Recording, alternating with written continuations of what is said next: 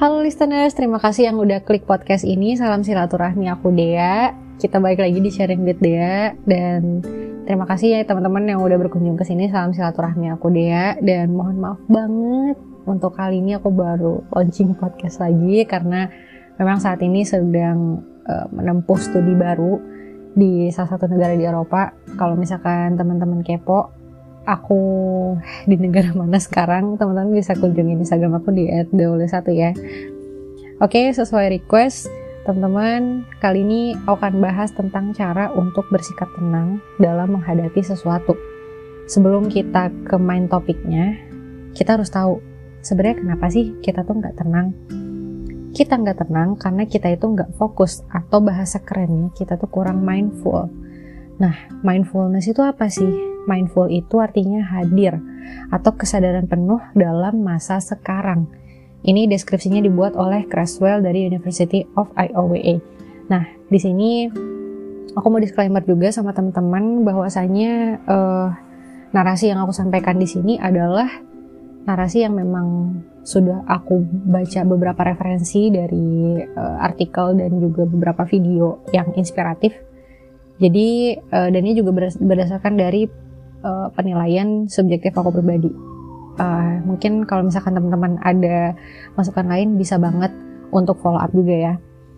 Jadi teman-teman kalau misalkan teman-teman contoh simpelnya deh ngedengerin podcast ini terus teman-teman lagi gak fokus sambil dengerin podcast sambil juga mikirin PR, mikirin tugas, mikirin tugas kuliah, mikirin masalah dan lain-lain gitu kan. Itu tandanya teman-teman nggak kurang mindful ketika ngedengerin podcastnya.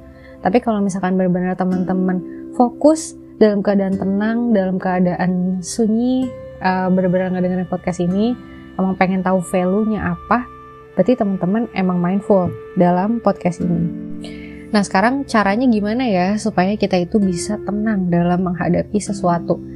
Jadi Kenapa kita nggak tenang? Karena ketika kita menghadapi atau ingin menyelesaikan satu masalah dalam satu tujuan, dalam satu permasalahan, kita tidak hanya memikirkan satu fokus kita nggak itu aja gitu, tapi di satu pikiran itu kita masih mikirin ada masalah A, masalah B, bahkan 4 sampai 5 variabel. Nah, langkah yang pertama di sini aku pengen share 5 langkah ya.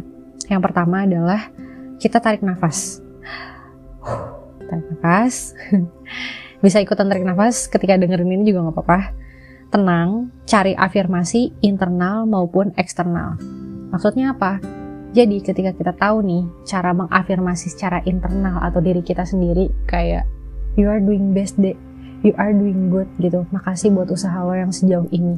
Terima kasih banyak atas usaha yang udah kamu uh, perjuangkan sampai titik ini. Nah, itu contoh dari afirmasi secara internal. Dan secara eksternal mungkin hanya teman-teman deket kamu sih yang bisa melakukan gitu kan. Karena ketika kamu ada ikatan uh, energi positif sama teman-teman di sekeliling kamu, itu bakal jadi acuan untuk bisa memotivasi secara internal kayak gitu. Terus poin yang kedua, Fokus sama bigger picture. Cari value-nya, cari pembenaran terhadap apa yang sedang kamu lakukan. Contohnya, mungkin kalau contoh mudahnya eh, aku bisa kasih ketika masalahnya Nabi Khidir dan Nabi Musa ya. Jadi, andaikan aja ketika Nabi Musa itu ikut sama Nabi Khidir, kalau teman-teman baca ya di surat Al-Kahfi, itu sebenarnya kalau misalkan Nabi Musa lebih uh, word view-nya lebih luas lagi, overview-nya di zoom out ya, di zoom out lagi, itu pasti akan menemukan uh, apa ya emosinya tuh nggak terlalu nggak terlalu menggebu-gebu gitu loh. Tapi jadi benar-benar malah fokus terhadap bigger picture-nya. Sebenarnya apa sih nilainya? Apa sih bagusnya gitu dari apa yang sedang aku alami? Apa lessonnya? Apa hikmahnya gitu? Karena uh, Tuhan itu kalau ngasih ke kita, Allah itu kalau ngasih ke kita itu akibat dulu baru sebab. Sedangkan mata manusia itu pasti melihatnya sebab dulu baru akibat. Kayak gitu kan ya. Nah, mungkin itu uh, bisa dinotis ya. Jadi cari bigger picture-nya. Kemudian langkah yang ketiga adalah meditasi. Meditasi itu macam-macam. Jadi jangan diartikan negatif ya. Meditasi di sini yang dimaksud adalah kita bisa istirahat sejenak, kita cari healing situation, Mungkin kalau untuk yang muslim, teman-teman bisa zikir, bisa tarik nafas, bisa sholat sunnah, bisa wudhu, bisa ngedengerin yang benar-benar menenteramkan hati, dengerin murotal gitu ya dan lain-lain. Caranya uh, sesuai dengan uh, apa yang pengen teman-teman kehendaki gitu. Dan yang penting uh, kalau misalkan teman-teman mengenal ingin mengenal lebih dalam meditasi gitu kan teman-teman bisa uh, hadir di eh, artikel-artikel uh, secara mental health situation kayak gitu. Itu benar-benar bisa membantu untuk uh, kita lebih tenang lagi gitu. Karena sebenarnya kenapa kita nih kusut gitu kan? Kita nggak bisa tenang kita nggak bisa fokus karena memang sedang banyak yang dipikirkan dan coba diuraikan satu-satu gitu loh. Uh, mungkin kalau misalkan emang udah kewalahan banget nggak bisa sendiri coba cari uh, bantuan mungkin dari uh, teman-teman yang di sekeliling dulu. Nah makanya kenapa kita harus bisa minta tolong sama orang di sekeliling kita langkah yang keempat yaitu find positive people surround you. Jadi bless surround you itu with the right people.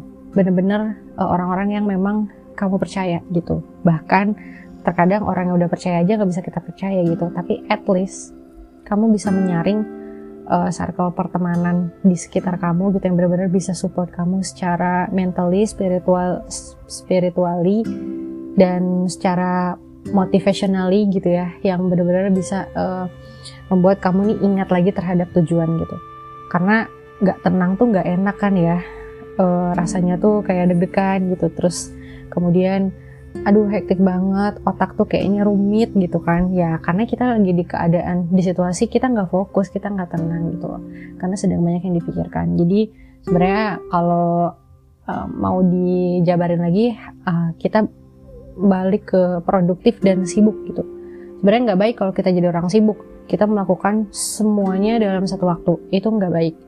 Jadi yang baik adalah produktif. Satu satu gitu diselesaikan satu satu kayak gitu. Jadi benar-benar uh, apa ya ya we are adult enough lah. Kita udah benar-benar mulai beranjak ke dewasa jadi kita harus benar-benar pintar mencari circle positif di sekitar kita. Oke? Okay? dan langkah yang terakhir ini agak ekstrim sih yang langkah yang kelima itu tapi mungkin para pejuang sejati mungkin ngerti gitu artinya apa yaitu selama bukan nyawa yang jadi taruhannya selama kita nggak perlu mengangkat senjata dan kita nggak perlu berdarah-darah you don't have to be worries. Tingkat ketenangan hidup orang itu beda-beda. Jangan disamakan ketenangan presiden ketenangan seorang pebisnis sukses keterangan entrepreneur gubernur DPR dan rakyat itu pasti beda. Jadi uh, seorang mahasiswa dan dosen pasti ketenangannya beda dong karena prioritas kita juga udah beda gitu jadi kalau misalkan kita pengen belajar untuk mencari ketenangan yang lebih, coba kita cari sampel yang serupa dan dinaikkan tingkatnya. Mungkin kan sekarang kayak aku nih contoh lagi mahasiswa gitu kan. Aku hektik sama tugas gitu. Nah, aku coba naikin lagi. Mungkin gak hanya tugas aja, tapi urusan lain-lain gitu yang ada di sekitar kita. Yang bener-bener bikin aku gak bisa tenang. Tapi ketika aku misalkan naikkan lagi nih levelnya, uh, siapa sih yang udah lulus gitu. Orang yang udah lulus kemudian udah apply job mungkin di Indonesia atau di mana pun kemudian dia uh, sebagai entrepreneur atau mungkin yang udah bersinggungan langsung dengan masyarakat apakah mereka adalah orang yang tenang? Apakah dulunya Pak Sandiaga Uno itu adalah orang yang tenang? Kemudian Pak Habibie kemudian Presiden Jokowi gitu kan Pak Prabowo dan lain sebagainya lah ya. Itu tuh beliau tuh bukanlah orang-orang yang santai-santai aja. Beliau-beliau itu udah pasti mendapatkan rasa ketidaktenangan dalam hidupnya. Entah itu diteror sama rakyat, dari tekanannya itu dari bawah, dari atas, kanan, kiri. Dan sedangkan kita nggak mau menerima itu gitu. Jadi jangan sangka uh, kita, kita ini satu-satunya orang yang nggak tenang gitu. Tapi banyak juga orang-orang yang udah di level atas yang mereka level up itu mereka juga merasakan ketidaktenangan itu. So jangan khawatir. Jadi kamu bukan satu-satunya orang yang lagi gak tenang. Yang perlu kamu lakukan adalah fokus dan coba cari uh, apa ya pembenaran atau keyakinan yang bisa menghadirkan ketenangan buat kamu. Dan mungkin langkah 1, 2, 3, 4, 5 kalau kita summaries lagi dari awal yang pertama kita coba cari ketenangan dari segi situasi mungkin kita cari uh, suasana alam ya. Suasana alam suasana yang lebih tenang tarik nafas kita cari afirmasi. Kemudian yang kedua kita cari bigger picture-nya apa. Yang ketiga kita meditasi. Yang keempat find positive people surround you. Dan yang terakhir yang agak ekstrim yang agak ekstrim dan hanya para pejuang sejati yang tahu mungkin bisa di review lagi dari awal uh, audionya oke okay, uh, di mana pun kalian berada aku harap kalian ini bisa membantu kalian untuk bisa lebih tenang lagi setelah ini. So, please jangan khawatir terhadap apa yang terjadi nanti karena uh, the best we do is right now gitu. Kita kita nggak perlu menyesali apa yang udah lalu dan kita nggak perlu terlalu worry terhadap apa yang akan terjadi. Coba aja kita balik ke masa sekarang di present uh, masa sekarang lah yang bisa kita lakuin itu apa gitu. Jadi jangan terlalu worries dan coba tarik nafas. Semoga kamu diberikan ketenangan setelah ini. Terima kasih banyak yang udah dengerin sampai terakhir. Assalamualaikum warahmatullahi wabarakatuh